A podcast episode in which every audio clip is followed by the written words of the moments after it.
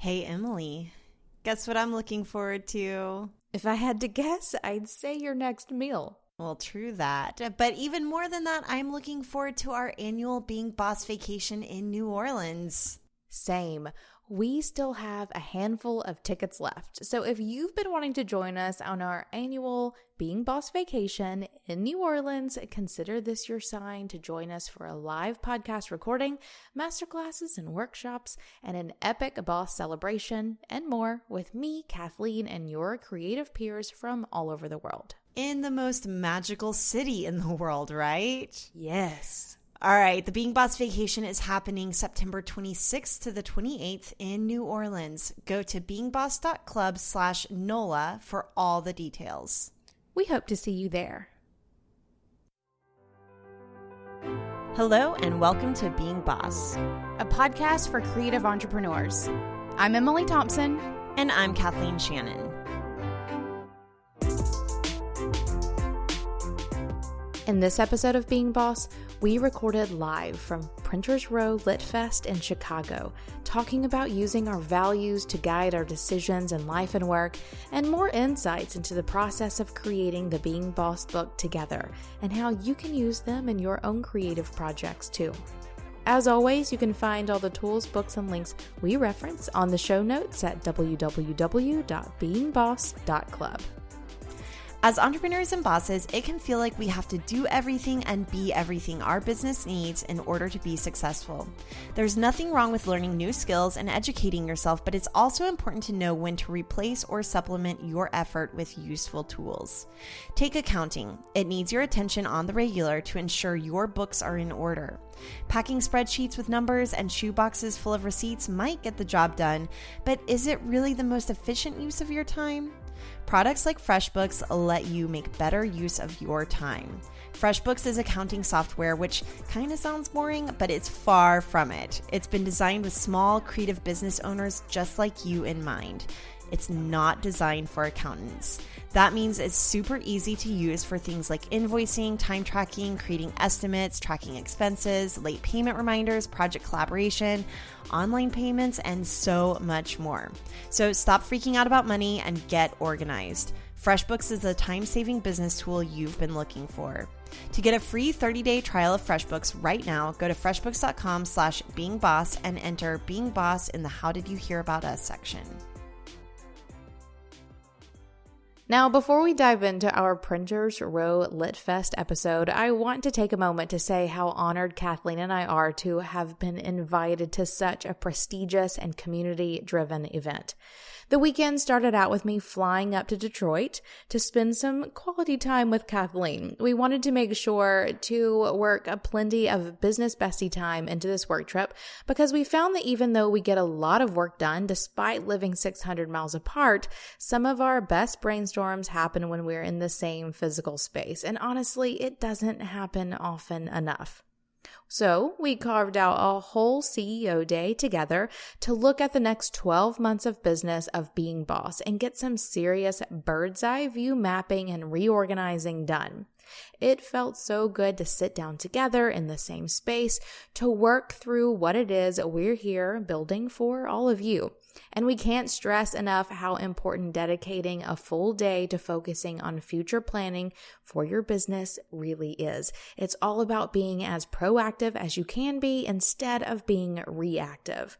So, just a quick plug here we've packaged up what Kathleen and I do literally every year, quarter, monthly, and sometimes just on a regular Tuesday for our businesses. And this includes Being Boss, Kathleen's branding agency, and I've even begun using it for my new product business, Almanac Supply Company. We've packaged it all up into a set of tools that you can apply to your own business, no matter what you're selling or how new or old your business is. It's called the CEO Day Kit, and you can find it at courses.beingboss.club. But back to our Chicago trip. From Detroit, Kathleen and I made our way to Chicago, where we had an impromptu meeting with a fellow boss. We've learned that the most unexpected and glorious benefit of showing up to share our stories with you here is that we've cultivated a community of cool creatives in almost every city that we travel. Knowing that we have boss friends wherever we go has turned into the most fulfilling perk of doing this work. So thank you for being here. We tromped around downtown Chicago, had some amazing food, and even attended a comedy show, all while talking life and business and soaking up the experiences that our work has afforded us. And finally, we got to the main event, the Printers Row Lit Fest. We had moderator and fellow boss Dana Kaye there to help facilitate the conversation, all about writing the book, our entrepreneurial journeys, and tips and tools we suggest for emerging entrepreneurs and authors alike.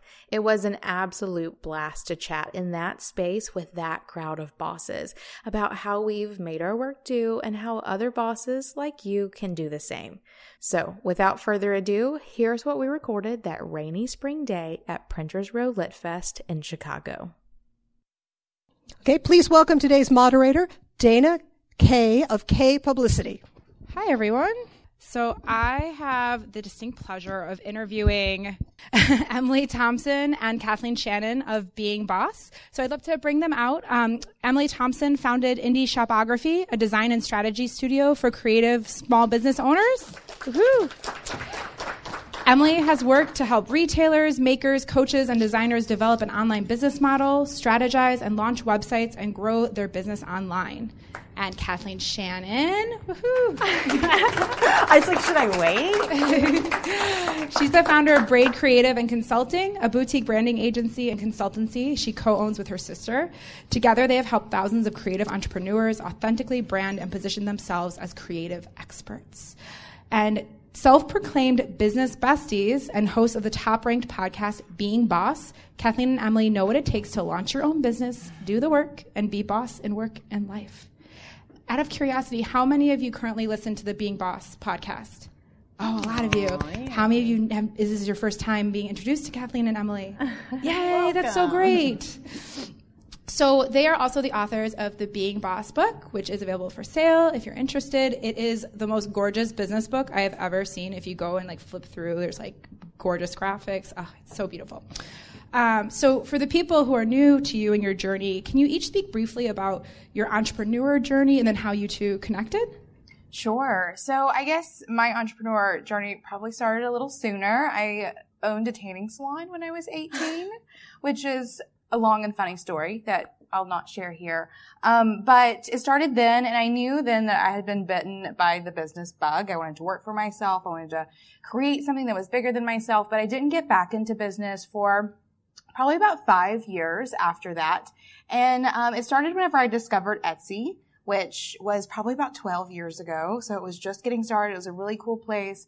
It was forming community around people who wanted to make things and sell it on the internet. And I was amazed and excited about it. So I started making jewelry, which is something that I was already doing, but I started selling it on Etsy. And that really got me into the online business world. Uh, the, the way you brand and position yourself online and describe and take photos. I got really into how it is that you present yourself and your products in a way that makes people want to buy them without ever actually seeing and touching them, which is super fascinating to me. And from there, I found myself building a website for myself and then having Etsy friends asking me to build a website for them. And that led to me um, designing and developing websites for creatives for almost 10 years. And along that way, I met Kathleen, who was um, freelancing at first and then building her branding agency and being boss got started in the middle. Yeah, and before I owned my own like freelancing or before I started freelancing and owned my own business, I did not have an entrepreneurial bone in my body. I was all about that nine to five life, someone giving me a paycheck, benefits, 401k. I just wanted to be the best designer I could be. And so I kind of grew up my skills in an advertising agency working for somebody else. And it's whenever I wanted to take a like month long trip across the world to Mount Everest base camp that I realized, oh, one, I have to ask permission to leave for this amount of time and I'm technically not allowed to. Like I don't have this much time paid time off saved up to take this trip. And so at the same time, I have been blogging and creating and sharing content of remodeling my house and getting married and designing my own wedding invitations. And that really sparked this creative career accidentally where people then started asking me to design their wedding invitations or could I do a logo for them? So I kind of stumbled upon my entrepreneurial journey and it was through making friends in the online sphere like Emily, where once I was ready to take the leap, I could say, Hey, what do you know about this freelancing situation and what do I need to know? And that's really, um, where it started. And I think that's where it starts for so many people, where they might be born entrepreneurs or kind of stumble upon it. But I think the most important thing is having those people to connect and chat, chat it out with because you never really know entirely what you're doing. And we still don't. We're still having these conversations with each other about what it takes to be boss. And it changes every day, right? well, so you had spoken like you weren't originally an entrepreneur, and Emily, you had it in your blood, but both of your parents were not self-employed people. Emily, you mentioned your parents worked um, in government. No, Emily, Kathleen worked in government, um, and you guys, and Emily, you wrote in the book that you had parents who worked really hard doing things they didn't love. And so how has creating a life that's so different from that of your own upbringing, you know, what are the challenges? What's been most rewarding? Can you speak a little bit about that? So my dad is constantly skeptical about what it is that I'm doing. And I actually own my business Braid Creative with my sister. So he kind of has like that double freak out. Our brother, so I'm the youngest, my brother's in the middle, and then my older sister is the one that I own the agency with. My brother in the middle is a sideshow performer who swallows swords for a living. So my parents just don't even know what to make of us. But I remember at the beginning of it, um, he was really nervous about us going to school for graphic design and how would we ever get a job. And then once we got jobs in advertising, he was like, okay, okay, this is good. And if it doesn't work out, he always said like we'd be selling pencils on the side of the road. And I don't, I don't know if that's a generational thing. I've never seen anybody selling pencils on the side of the road, but for some reason he thought that that was the career path that we could take if if nothing else worked out. And even to this day, um, we'll be hanging out uh, at my parents' house on the weekend, and my dad will say, "Hey." Uh, if this braid thing doesn't work out for you all, you know what you could do? You could paint bat houses for a living. I don't know. So like, he almost takes it to the next level where he's really trying to think of something really niche and creative. Um, but I think for the most part, they're really proud and excited and at first a little bit scared. And I think that whenever you are in a family or even with your spouse, like if you're working for yourself and your spouse isn't, or, you know, even your circle of group of friends, if they're not working for themselves, they might be really confused and scared for you because they could never imagine doing that themselves as well. And I think that what works the best is bringing those people in on your journey, showing them spreadsheets, showing them what you plan on building and creating, asking for their advice or opinions where they can contribute in a really positive way along the way. I think that that's a really great way to just get people involved and it, it kind of tempers some of the fear for them and gets them excited and on board. Yeah. And for me, similar in some ways where my parents didn't have any entrepreneurial entrepreneurial experience. Um, so it was really difficult for me whenever I didn't have that kind of mentor to go to and be like, you know, these are the things that I'm struggling with. They'd be like, well, then just go get a job.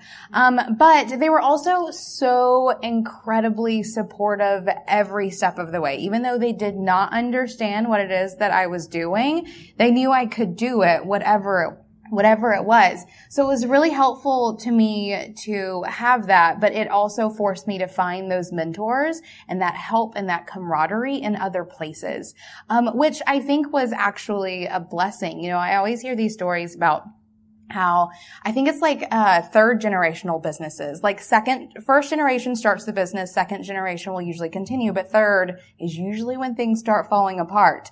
Um, I like to think that um, I like to think that I'm actually at an advantage and that I'm not sort of they didn't pass um, pass it down to me. They didn't pass this um, this on to the next generation. That I'm I'm actually getting to start it out and being able to pull information from everywhere around okay, me. Okay, wait, but are you like good luck, daughter. Like, and your kids are screwed. Like, right? exactly. Well, and I think it's, it's definitely like the same business going down. I don't expect Lily to be doing what it is that I'm doing. Um, but I think there's something to be said about once you get into those multi-generational businesses, the um, the perspective is so narrow. You're not going out and getting outside mentors because your dad did it first, and why not just go ask him? I think it allows you, it forces you to go out and get a broader perspective of how it is that you can do the thing that you're doing. I think one of the coolest things too about us writing the book is that it's this tangible, physical thing that our parents can understand. so that's been cool. Yes. You're not, like yes. if anything else. You're not the first person, the writers, I mean, we have, we've been talking to writers all weekend and so many of them will say things like, my parents didn't understand what I did until they like saw my book on Amazon or mm-hmm. saw it in their indie bookshop. And all of a sudden like, oh, this is a thing. You're real. This was you. This is real. Yeah. And it's like that tangible thing that you can hold. It's no longer out in the ether that they don't understand. Yeah. So you had talked a little bit going back to like the work life blend, you both have families and this, the Being Boss book is unlike any business book I've ever read in the sense that it's not just about your business, it's also about your life and having that kind of work life blend. And the book is really, there's a lot of activities and things that have to do with business, but it does always takes into account your life, your health, your family.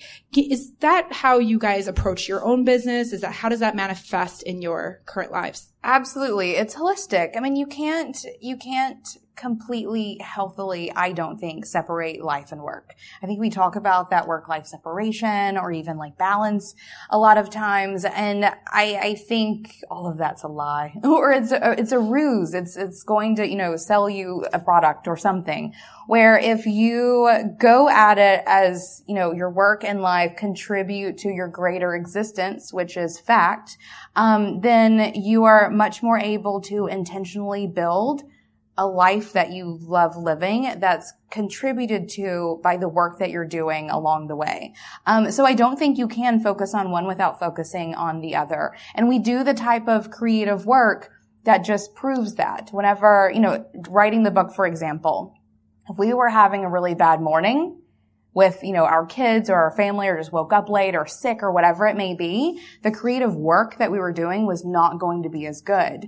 Um, and if we had a really great day working, it definitely made our evenings at home with our family that much more pleasurable. There is an absolute connection between your life and work, and I think it would be uh, it would be doing a disjustice to uh, address one without addressing both. It seems like a very different mindset from like your parents who viewed it as like you go and you work hard and you tough it out so that you can provide for your family when it seems like you're taking the approach of like work and life work is part of my life and family is part of my life so why can't we enjoy all of it? You can't just clock in and out. I mean, you can and you can try, but you can't. Like, you're going to take some of that stuff home with you. Um, and I think, I think that's definitely one of the things that we've been tackling is like, there have been many generations who have just thought that you were able to clock in, clock out, go home, not think about it. Um, but then, you know, heart attacks are happening a lot and stress related, you know, physical ailments. And most of them are because either work wasn't great or that like tension between work and life was so real that it causes distress. So my son is four and a half years old and he goes to school every day from I would say nine to five, but it's really like 7.30 to 6.30. He's there for a long time. And in the mornings, he's been, he likes to sleep in. And so I have to wake him up and get him ready and pack the lunch. And he's been asking, why do I have to go to school? And I noticed that one of the first things I want to say, like my initial reaction is, well, because mom and dad have to work and this is what your job is. And it, I realize that it is this negative spin that kind of is ingrained in our society, or at least how I grew up, where you clock in, you clock out, you come home, eat dinner, same rinse and repeat. And we are kind of on that schedule. However, I noticed that this small shift in mommy is choosing to work because I love what I'm doing. And let me show you this book. That's mommy on the cover. So even my parents and my four-year-old kind of understand what I do now.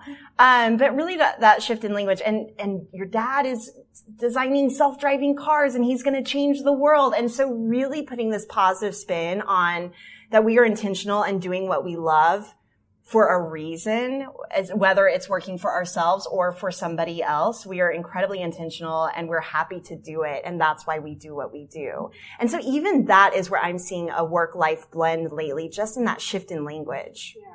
And my, our sons are similar ages and it's the same thing. He like doesn't want to get up for school. And I'm like, I got meetings, I got stuff to do. Um, I started just saying, you know what, that's fine. I'm starting my day. Here's your breakfast. And if you want to go in late, but like I'm starting my day and I'm not playing with you and he can see me working and see that, um, but then have a little bit more flexibility. You know, sometimes we have to get out, but for sure, it's always that if he sees the work life blend and he sees, um, he sees the work you're doing, it makes it feel like, okay, I'm going to school so mom can do this. Yeah. For sure. Um, so how many of you in the audience, I'm curious, um, work from home or are entrepreneurs? Oh, a lot of you. That's awesome. So I think that it would be really beneficial. In the book, there's an activity um, that talks about like it, encourages bosses to think of their work as like a, their life as a garden and like the different plots. Um, I was wondering if you could talk a little bit more about how bosses can identify healthy boundaries and how they can, and a little bit more about that activity so they can establish like the different areas of their life and not let one consume uh, by the others. So whenever we were writing the book and needed to write about boundaries, we realized, oh, this is kind of vague. Like, how do you even define what your boundaries are? And, and is it just what you say yes to and what you say no to? And so we think very visually and we're often coming up with elaborate metaphors and sometimes mixing them and going all over the place with it. But we thought of a garden and how that will help you really think of a garden as what you're trying to create and what you're trying to build. And the fence around your garden is your boundaries. So it's really containing that creativity. So with that, you have to prioritize what you want to grow. If you only have so much space and that is time, energy, resources, money, you can only grow so much. Uh, so it is really getting clear about your priorities of what it is that you're wanting to create and cultivate, and then what you're trying to keep out of that space. So that could be distractions, that could be energy drains, it could be money drains, it could be day job drains, whatever it looks like for you. And so that really helped us define it not only um, for ourselves, and, and we think about it all the time in that way now. Right now, we're always talking about gardening. always. And, and, does it evolve what you're planting in your? How has your particular gardens evolved um, over the past year? Absolutely. I mean, when we were writing the book, like book was in the center of the garden, being protected from all things, or writing the book and making space for that creative process. Um, since then, obviously, that project is off the books, and um, so even because we each run separate businesses as well, sometimes we'll go through a season where we need to be super focused on our separate businesses, and there are seasons where we need to be super focused on being boss, and there are seasons when it's neither of those things, and it's our family or vacations or our friend is getting married or whatever it may be, it definitely changes. I mean, if not month to month, like sometimes even week to week, it can change. Um, so it is. It's something that we're always talking about um, in terms of you know what are our priorities, watching how they shift. Because I also think people can get in a kind of sticky place when they don't address the fact that your priorities are changing and you're still putting too much time and energy into a thing that should probably be put outside your garden for a little while. I think that's when you find yourself, you know, 15 years into a day job that you actually hate, or you are in a relationship that is no longer healthy and supplying you with energy to move on, or whatever it may be. Um, you have to continue to look at your priorities and cultivate and weed your garden so that um, you're only protecting the things that are most important to you this kind of is a good transition to the values portion because we all talk a lot about what you value and centering your business around your core values. Can you share like your personal core values and how they've evolved over your career? Yeah, so mine has for a long time been around expression and authenticity. And I know that the word authenticity is being used a lot, but it's a good word. I'm just really being who you are 100% of the time. And I will say more recently, I've added, I've layered a value into the mix and that is honesty. And so one of the things that we're asking ourselves as we're writing the book or creating podcast content is how can we get, or even our Instagram feed, um, how can we be more honest about this? How can we say it in a way that sounds more like us? And it's as simple as that. It's not that we're lying. It's that we're just being even more of who we are through this lens of honesty.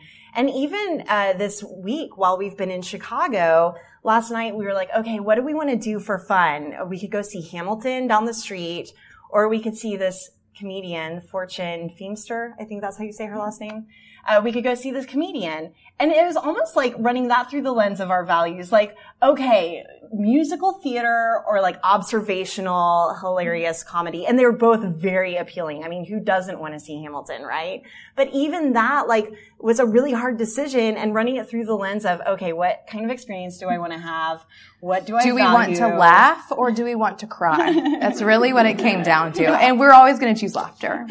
Um, so even that, like, that's just a really small example, but sometimes just running any of the decisions that we have to make through the lens of our values brings so much clarity or at least helps you shape up the conversation, the hard conversation of what it is that you want to create and what it is that you want to protect or not do. Yeah, for sure. And it's also something that we see coming into our business in more like real tangible like mission ways too. So even deeper than our Instagram feed or what we're doing on a Saturday night. Um, one of my core values is freedom, but also also self reliance. Um, and those are the kinds of things that we bring into the core of what being boss is, the thing that we're creating together, or how it is that you know I go at the business that I have, where is this thing going to give me more freedom? Is it going to help people cre- uh, cultivate freedom for themselves or self-reliance for themselves? I mean, it really does make up the backbone of the businesses that we create because then we're going to feel more in line with what it is that we're doing all day and therefore more fulfilled by it as well.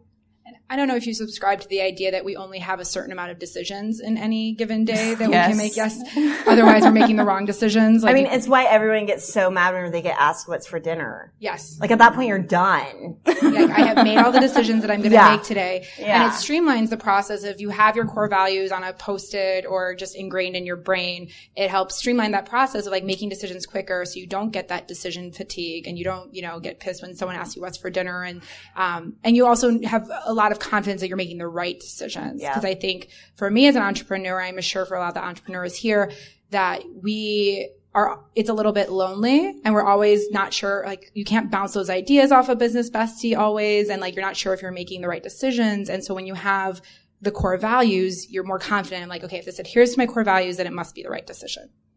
Yeah, and I think if you're early in your business, you're saying yes to everything because you just need to pay the bills. And I think that that's fine. I think that can help you navigate and find your boundaries and what it is that you value by really experimenting and trying a lot of different things. And then if you are further along in your business and you're in the fortunate position where you're being offered a lot of opportunities that might even all feel really cool, but you can't take them all on, you can also use that to be just a little bit more discerning about what it is that you say yes to. This Being Boss episode is brought to you by Twenty20, where creative minds get authentic real world stock photos. Are you tired of coming across stock photos that misrepresent women's identity and truly lack in diversity when looking for new content for your creative projects? Twenty20 lets you buy millions of authentic real world photos proven to increase the brand image of your business. And they have a very notorious Real Women photo collection. Today, they're offering listeners of Being Boss a five photo free trial. To start yours right now, go to 2020.com slash being boss. That's the word 20, then 20.com slash being boss to get five free photos. Um, so let's talk a little bit more about the writing and production of the book, since we're all book people here.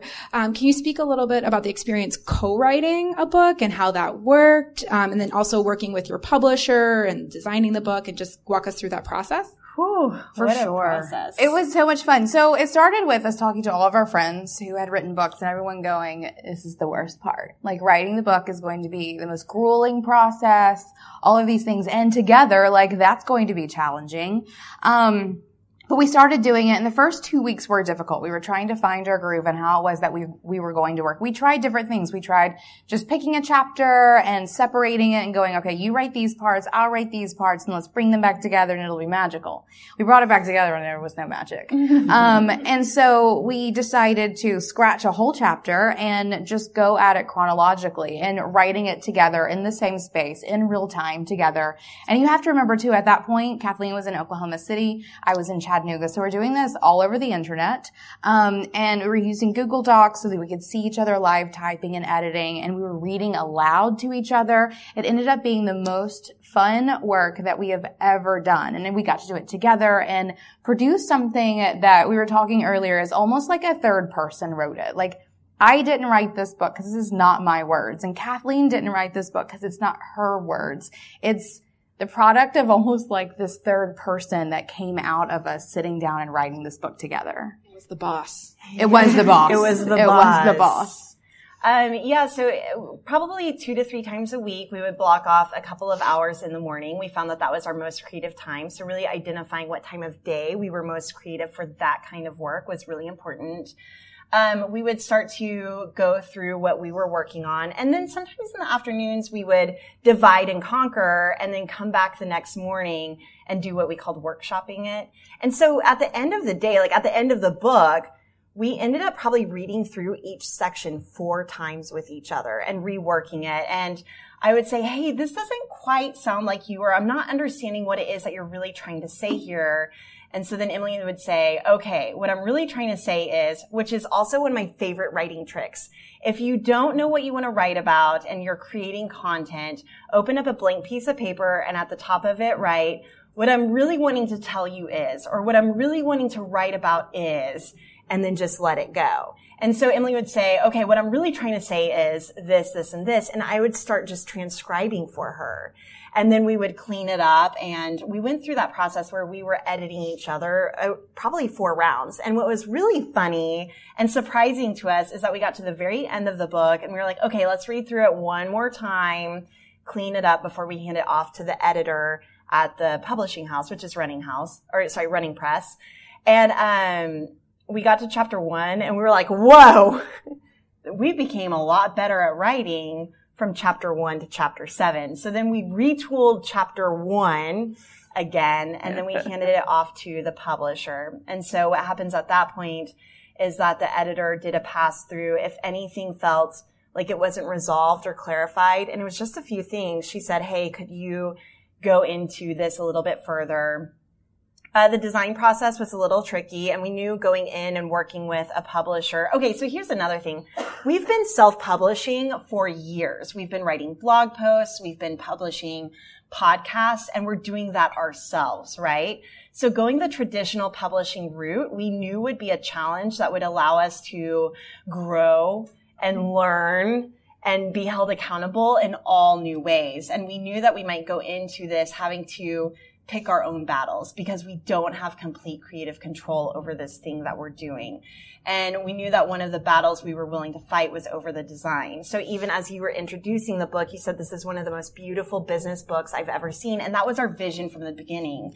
Even when we pitched it to the publisher, we said we wanted it to feel almost like a coffee table book meets a business book. We want it to feel almost like a cookbook where you're going through page by page and writing in the margins and maybe there's cake batter in the middle somewhere. we wanted it to be something that you're really engaged with and want to open and read and keep on your uh, nightstand and Instagram to your friends. And so we did get the first design draft back and it wasn't quite It wasn't quite what we You had it envisioned. be. It was not what we. Thank you. See, we need a we need some PR on our hosting our podcast all the time. It wasn't what we envisioned, and so I asked them if I could take a stab at it. So I have a background in design.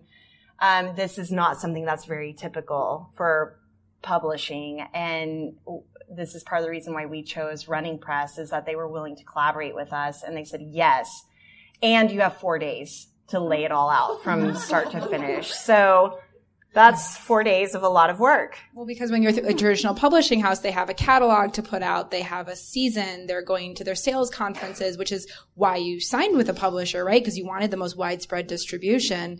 And so to be like, okay, I know I need to do this because this is what we want. So let's figure out how to get the product. So you did it in four days. And I think that part of it is that we were on time with every single deadline. So this is another way to get what you want, probably in anything, is to show up and be reliable and on time and on point every single time so that whenever you do say, hey, this really matters, they believe you and they trust you to get it done.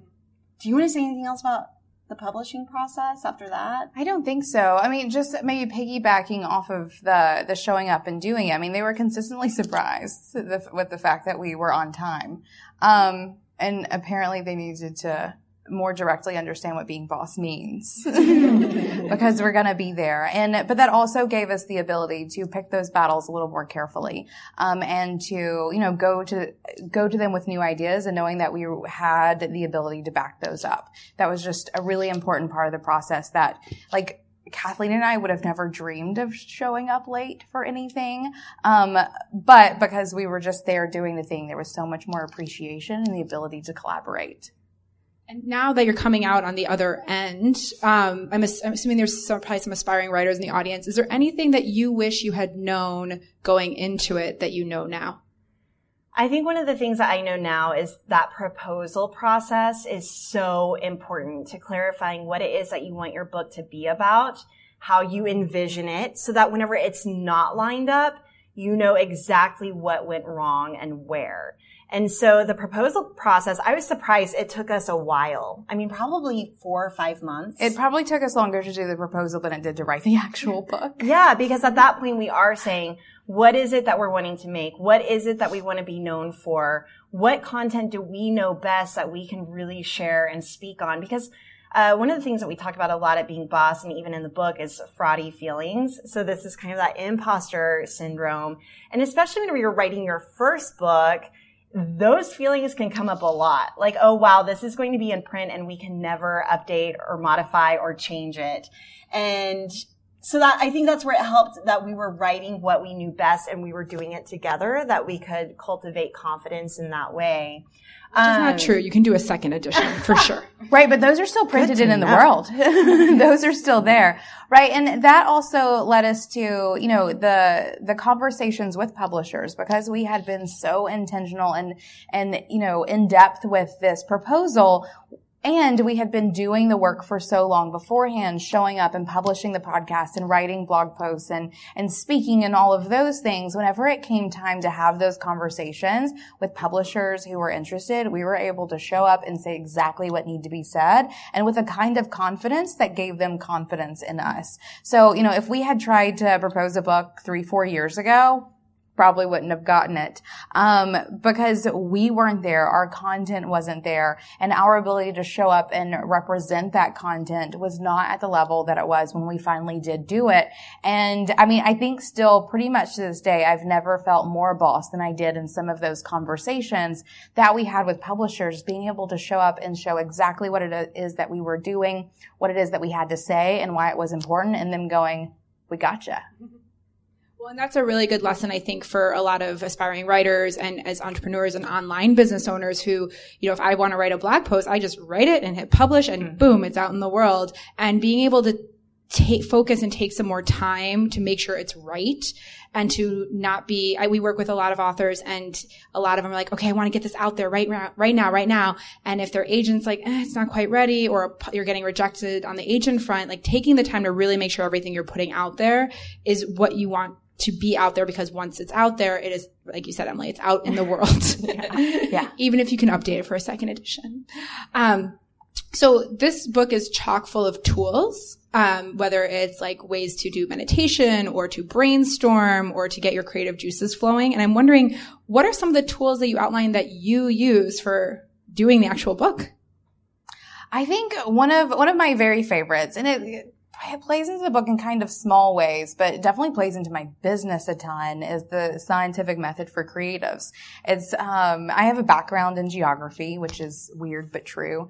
Um, and so, and I've always been super fascinated with this like step by step process that you can replicate over and over again to have an idea, test it, tweak it if it doesn't work or run with it when it does. And that being the scientific method that we hopefully all learned in like middle school or high school. Um, and it works just the same for any sort of creative project or business project or idea that you have. Um, you make a hypothesis, you, you know, do the work, you see if it worked or not. If it didn't, you tweak and try again. And if it did, then you continue. Um, and I feel like the book was one of those things where I found a couple of notebooks a couple of, uh, a couple of months ago that I've been using in my business for the past 10 years. And I was going through some of the really old ones really old like goals and to-do lists and those sorts of things from 10 years ago was writing a book. And over and over, I tested this idea of, is it time for me to write this book? Maybe it's going to be about this. Let me talk to my business bestie about this idea. Um, let me see if I can write a proposal about this idea. And it never worked until it worked. Yeah, and I think that one of my favorite tools, speaking of that journal and having these goals, is I think that the whole book is really about setting some goals and getting in the right mindset. So we also suffer from feeling like we don't know what we're doing from time to time. And so we will sit down, like one of the exercises in the book is a candle concentration exercise where you're sitting and staring at a flame for 10 minutes and just keeping track of your thoughts. And I kind of felt like I felt like okay, I've written about this. I don't ever have to do it because I wrote about it. And just the other day, I was losing focus and thought, oh, I should do that thing that I recommended other people do. And I think it's easy to do that. Like yogis, oftentimes that are teaching lose their own practice. And so I think that we are really intentional about practicing what we preach. And one of my favorite parts in the book is that list ma- making magic part. And so we just talk about all the different kinds of lists that we're making all the time. To-do lists, bucket lists, all the lists. And we included some of our own in the book. And one of my lists that I included in the book, which felt really vulnerable, was to see this very book that you are holding in your hands on the shelf at the airport. That was something I wanted to see. I still have not seen our book in the airport, but Emily has a couple of times. Yes. I guess it's, it's in Atlanta. It's in Atlanta. um, so like that's one of those things though where, where, oh, it works. So if any of you are flying out today, if you could go to the Hudson Bookseller and request that they order it, and then the next time they're in Chicago, they'll see it in the Atlanta books, unless it's sold out. But that's maybe it's all sold. It, that is part of how it works with that list making magic and putting it out there. Is that okay? Now I've said this to you, and even on some of our other book tour stops, people have asked us, um, okay, well, what's next? And I'll say a TV show. Anyone work for Netflix? Like, I think that's part of it is just putting it out there. And whenever you write it down, that's like the first scary step. And then you can start speaking it out loud. And it really, it feels like magic. Um, but it's not. It's just setting the goal and then taking the steps to get there and seeing if you can recruit other people to help you get to that goal along the way. Yeah. And if you don't know, if you, people don't know what you need, then how can anyone ever help you get there? Right. Like I remember seeing, I was speaking at a, at a conference and someone asked like, what kind of authors do you work with? Who would you like to work with more of? And I was like, I would love some romance authors. I don't work with enough romance authors. And two weeks later, someone was like, Oh, my agent told me that you're looking for more romance authors and I need PR. And you have to put it out there if you just hold it to yourself, one, no one knows about it. And two, you're probably not actively working on that goal, really, if you're just, if you're not manifesting it out in the world. I love that you also got really specific and said romance authors, because I also think that that helps people understand what it is. I, they then see themselves like, oh, well, I'm a romance author. Then why wouldn't I hire you? I would have never dreamed of spending you know, whatever, hiring someone like you, but I didn't realize that you wanted to work with me too. And then you can find those matches. And so I think the more specific you can get, sorry, now I'm going to start nerding out on branding, but the more specific you can get in your positioning and saying, um, you know, who you're for. That's actually one of the things that we did in our book proposal is we wrote, here's what this book is and here's what this book is not. And that's something that you can also do whenever it comes to positioning yourself in your own business is this is who I'm for or this is what I'm all about. This is who I'm not and this is who I'm not for. And so one question I was curious about is how did creating and launching this book compare to creating and launching your podcast? Good question. Um, there was a little more stress involved with this one, and maybe stress isn't the right word. I mean, the let's start with the podcast. The podcast was just for fun just for fun. Whenever we created the podcast, it was a passion project. We had no plans. There was no grand scheme. We were just like, let's record these conversations, hit publish and see what happens. And we were showing up week after week to do this. There wasn't even actually really a launch. We just sent an email out to our individual lists and we're like, let's see if our moms listen.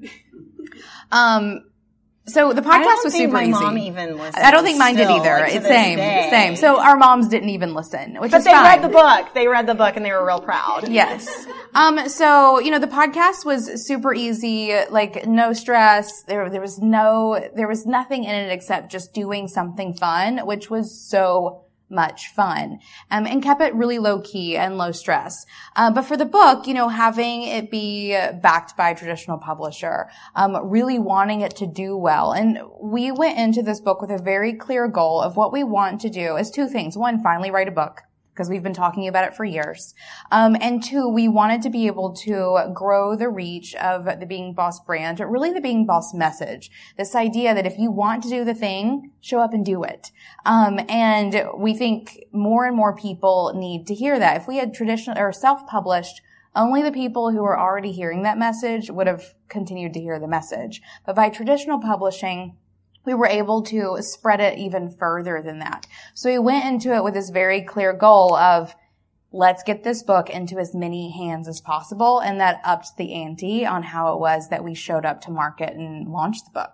I also think that the podcast was, for the lack of a better word, a selfish endeavor. Like we Yeah. just wanted to have these conversations and have a place to explore the conversations that we were having. And then what really surprised us about the podcast was the community that came out of it. Was that people wanted to listen. other people were craving the conversation. We would have it. They would interact with us, but then also with each other. People were starting to mm-hmm. connect with each other through being boss. And we were like, oh, okay, this is so cool. And I think the book was an extension of that. So that was not about selfishly expressing ourselves in a book. It was about taking what we had learned, this, this exploration through the podcast, focusing it in and reaching more people so that they can do the work and be boss. Well, and that's actually how when I found you guys, it was I was listening to podcasts. I my business had been in maybe like I think eight years at that point, but like I was looking and growing new endeavors. And someone in the Facebook group said, "I'm Joey. I am a lawyer, and I just moved to Chicago. Are any of you in Chicago?" I raised my hand. I was like, sure, let's meet for coffee. And we have quarterly coffees to discuss business. We did a joint webinar together. Like it was a really nice thing to use an online platform to connect with people in real life. Yeah. So we're gonna go. I'm gonna ask if you're up for it to do some like quick lightning round questions. Yes. And then we're gonna go to Q and A with you guys. So be think while I'm asking them, kind of in the back of your head, think about any questions you may want to ask. So, and you can feel free to pass on any of them too. Um, what is the one thing that's always in your refrigerator? Milk was the first thing that came to my mind, but I don't drink milk. Well, you have a milk. daughter. Let's just say milk. Uh, mine's eggs. I have like a two dozen a week habit. I eat a lot of eggs. and if there was a TV show based on your life, what would the theme song be? And I feel like Kathleen's maybe I mean, Beyonce. it's gotta be something Beyonce, right? I thought of the Wonder Years theme song, which may be cheating, but that's, the That's first one that popped into my mind for whatever reason. Yeah. that speaks to how you're living your life, though. That's great. I guess so. If you were to give one book to an aspiring entrepreneur, what would it be? Can I cheat and say being boss? yeah, you do that. Right? Being boss. Okay, I've got, I'm going to cheat. I have two. One is Rework by Jason Fried and David Heinemeier Hansson. I think that they've created this holistic, um, timeless book of advice whenever it comes to client management, meetings, creating, all of it. I just adore their book. And then Daring Greatly by Brene Brown. I think that getting into that deeper work is so important for any creative entrepreneur. And I'm also going to cheat and say watch her 99U conference because it's specifically for her talk at that conference. It's an hour long and it's specifically for creatives. And I think it really um, takes all of her expertise and is speaking straight to people like us. And if you can meet any author, living or dead, who would it be?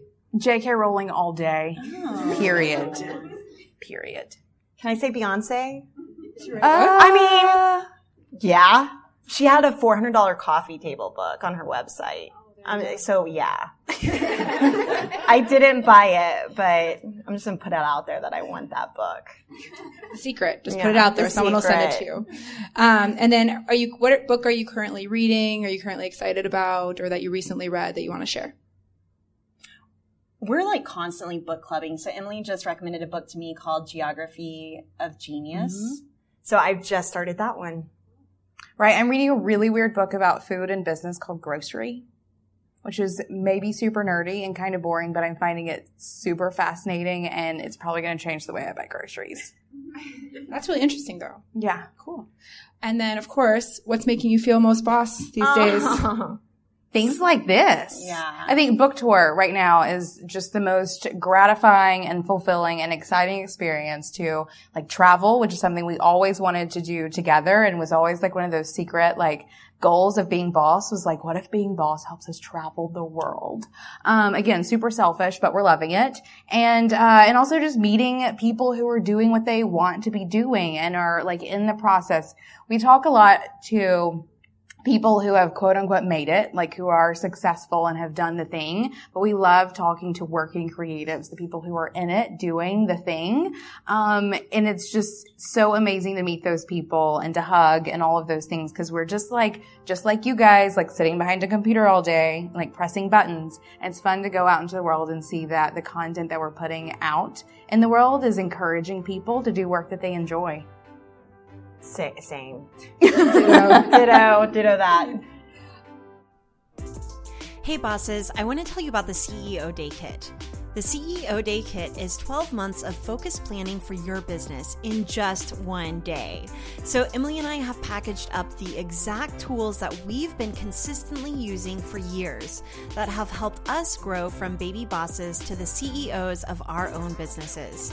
Gain clarity, find focus, get momentum, prioritize your time, make better decisions, and become more self reliant with the CEO Day Kit.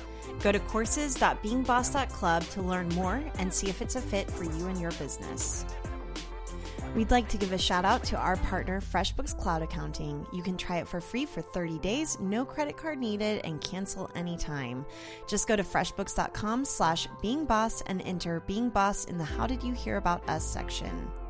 Special thanks to our sponsor Twenty20, who is offering our Being Boss listeners a five photo free trial.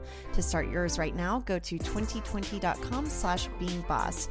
That's the word 20, then 20.com slash being boss to get five free photos.